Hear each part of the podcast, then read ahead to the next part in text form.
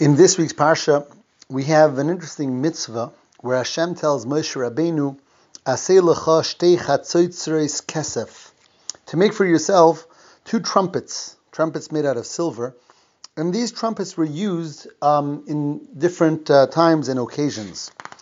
The pasuk says, "Uviyoim simchaschem uvemayadechem."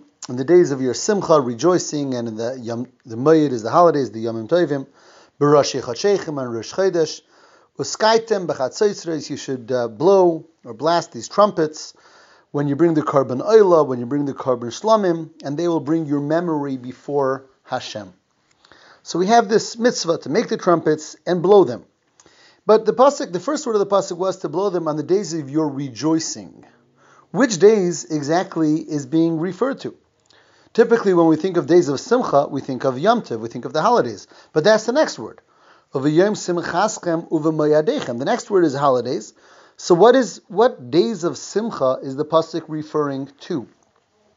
So there is a Sifri, which is one of the Midrashim, that says that this refers to Shabbos. Shabbos is also a day of Simcha, of rejoicing, and therefore refers to Shabbos. Um, the Rebbe points out, though, that Rashi on Chumash, Rashi makes no mention of the fact that it's Shabbos, and throughout the Torah we don't find the idea of simcha, of rejoicing connected with Shabbos. Shabbos is a day of rest, it's a day of peace, it's a holy day, but the concept of simcha, rejoicing, is typically more of a yom tov, more of a chag, a holiday um, sentiment.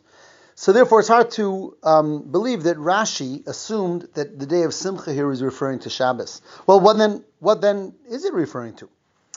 So the Rebbe suggests in a sicha very beautiful idea, and he says the pasuk right before says that when you go to war, if you go to war and you're at war with your enemies, so at that time you should blow those trumpets, or tr- uh, those trumpets, or blast those trumpets, pr- trumpets, and you will be heard before Hashem, and Hashem will save you.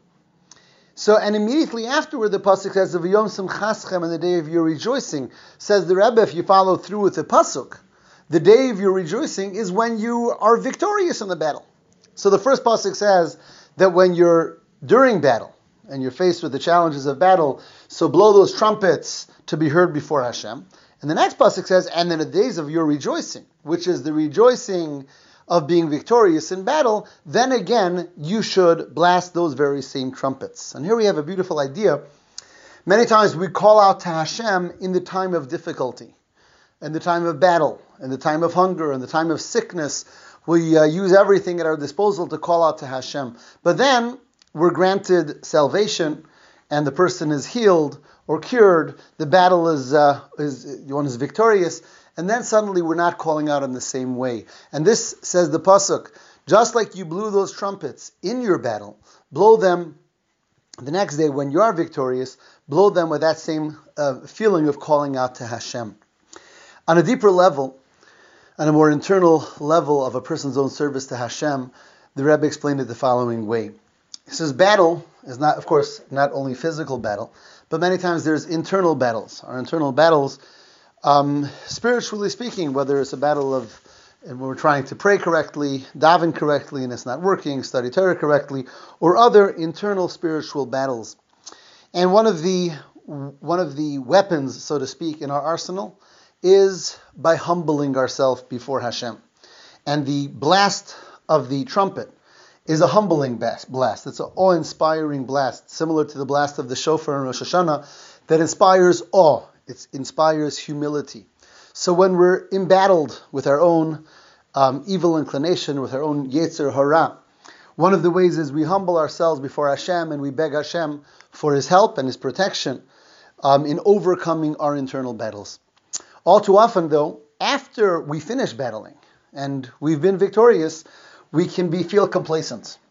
And you know, now we're not feeling entrapped, and now we're not feeling battle embattled with the Yetzer Hara, with the evil inclination, so we might not feel the need for that same humbling of ourselves before Hashem because things are good. Spiritually, things are good. I don't feel the need for that type of humbling myself before Hashem.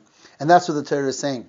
It says, even b'yom simchaschem, even when you don't feel that you're presently embattled because you've overcome some of those internal battles that you are dealing with, a person always have to has to have that sense of humbling themselves before Hashem, that the shofar blast represents.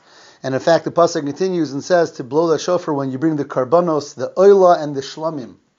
And these are the different types of sacrifices. The oila is the one that's totally consumed on the mizbeach, representing total submission to Hashem. And the shlamim is the type of korban, the type of sacrifice that part is consumed on the altar, on the mizbeach, and part is eaten.